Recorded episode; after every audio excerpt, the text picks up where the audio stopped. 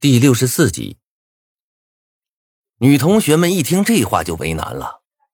大家都不是傻子，那老头话里的意思，明明就是想要趁机占女同学的便宜。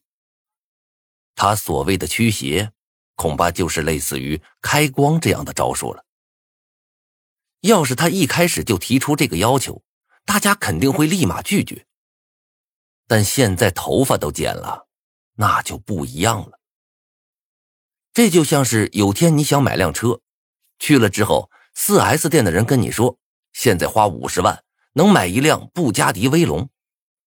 结果到了真提车的时候，他却告诉你要再花五十万买保险，这车啊才能让你提走。如果刚开始他直接跟你说这车要一百万，你可能看两眼就走了。但是这样的话，因为你之前已经花过五十万了。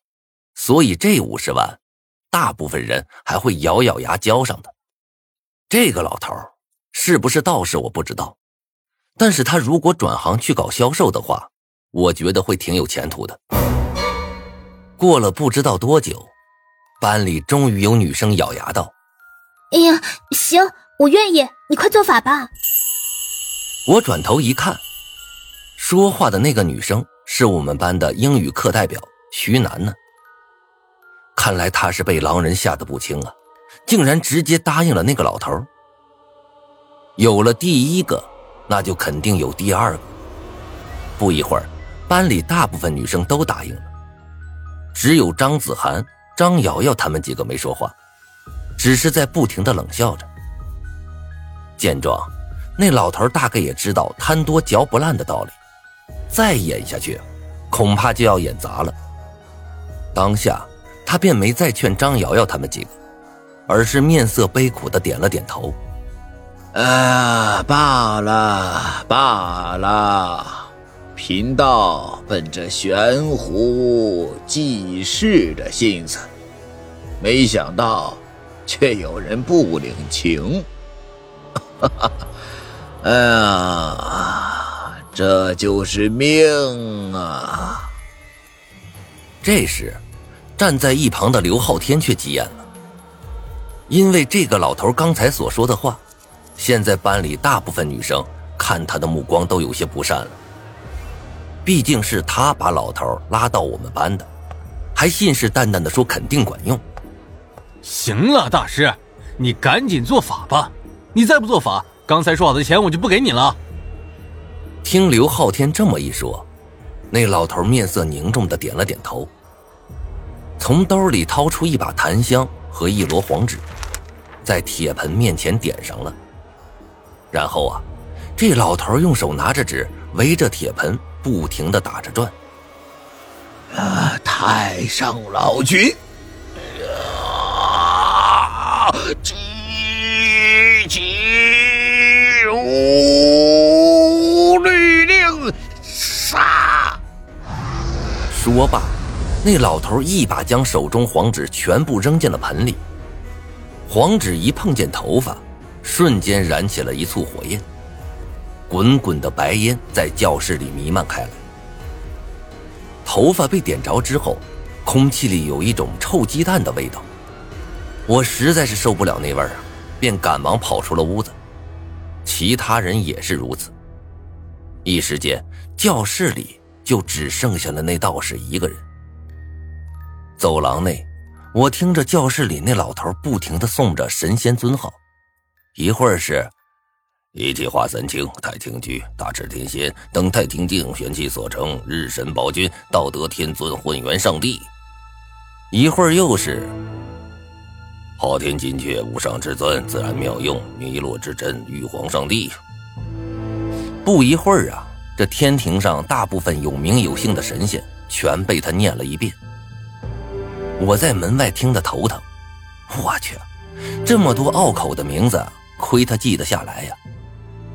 不过只是送送神仙名字，狼人就会被驱除吗？我觉得悬。一旁的张胖子显然也有这个疑问，他走到刘昊天面前，不信任的说道：“哎，你到底是从哪儿把这人请来的？我去，该不会是从地摊上吧？”刘浩天像是受到了莫大的侮辱一般，气得脸当场红的和猴屁股一样。你放屁！你以为我跟你一样不靠谱呀？大师是我辛辛苦苦从观里请来的，花了两万块钱呢，这还是看在我心诚大师给我减了一半的价格，要不然得花四万。一听到两万这个数字，我的眉头不由得跳了一下。就算是这几次狼人发了不少红包，但是这一次，刘浩天显然也是花了大价钱的。不过这家伙应该不傻呀，怎么两万块钱？就请了个这么个货呀！看我们脸上有一脸疑惑的模样，刘浩天又接着说道：“知道附近的黑龙观吗？大师就是那里面的。”人群中顿时出现了倒吸凉气的声音，就连我也不例外。如果这老头真的是从黑龙观请来的，那两万块钱还真不贵。我们这地方。道观有不少，但是最出名的还是黑龙观。据传那里面的人啊，个个都是有大本事的。平日里除了一些富豪和领导，基本谁都见不到。而且啊，黑龙观很灵这件事儿，在我们当地那是连三岁小孩都知道的事儿。就连我这个以前对鬼神之事不感兴趣的人，也听过黑龙观的大名。见我们这副模样，刘浩天哼了一声，得意的笑道：“我办事儿，你们放心。不过呀，这两万块钱可不是个小数目，咱们等会儿可要平分啊。”“呃，行。”同学们纷纷附和。大概过了半个小时左右，教室里的声音忽然停了。我们一行人面面相觑，想从窗户里看看里面是啥情况。结果教室内的烟雾还没散去，雾蒙蒙的一片，根本看不到人。又过了大概十分钟左右，我们终于坐不住了。刘浩天有些犹豫，但还是大声喊道：“大师，你在吗？大师？”没人应答。哎，你们说，大师该不会让鬼给抓走了吧？有个女生小声的问道：“刘昊天眉头一皱，怎么可能啊？大师是有真本事的。既然如此，进去看看就知道了。”我淡淡的说道。刘昊天咬了咬牙，最后还是一把推开了门。行，我让你们看看大师是不是真的有。刘浩天的声音陡然提升了八度，然后不说话了。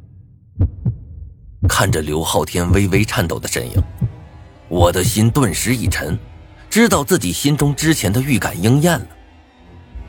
果然，等我走上前去一看，刚才那个还活蹦乱跳的老头子，现在已经倒在了地上，脸色极度苍白，两只眼睛死死的睁着。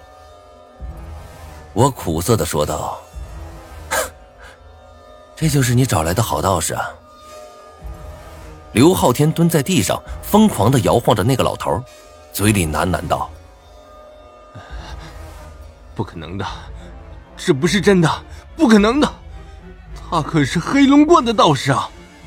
哎呀，是哪儿的也没用啊！这下我们也逃不出去了。有人绝望的在教室里大喊道：“这一声喊叫。”直接将我们班的绝望气氛引爆了。每个人都无助的看着对方，想从彼此之间找到一丝慰藉。也就是在这个时候，张胖子的手机忽然响起了诡异的声音。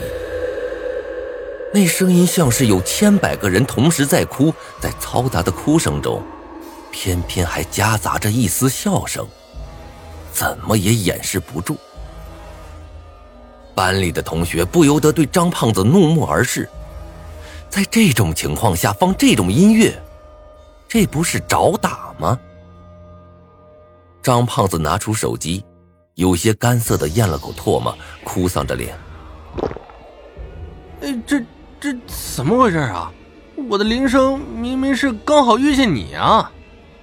我们班大部分人瞬间就想离张胖子远一点。有几个女生尖叫着朝门口跑去，然而就在这个时候，门却关了。一阵冷风吹过，我不由得打了个寒战，有些害怕的看着四周。张胖子手机的声音越来越小，甚至我感觉那些人就在我身边痛苦着、哀嚎着、被折磨着。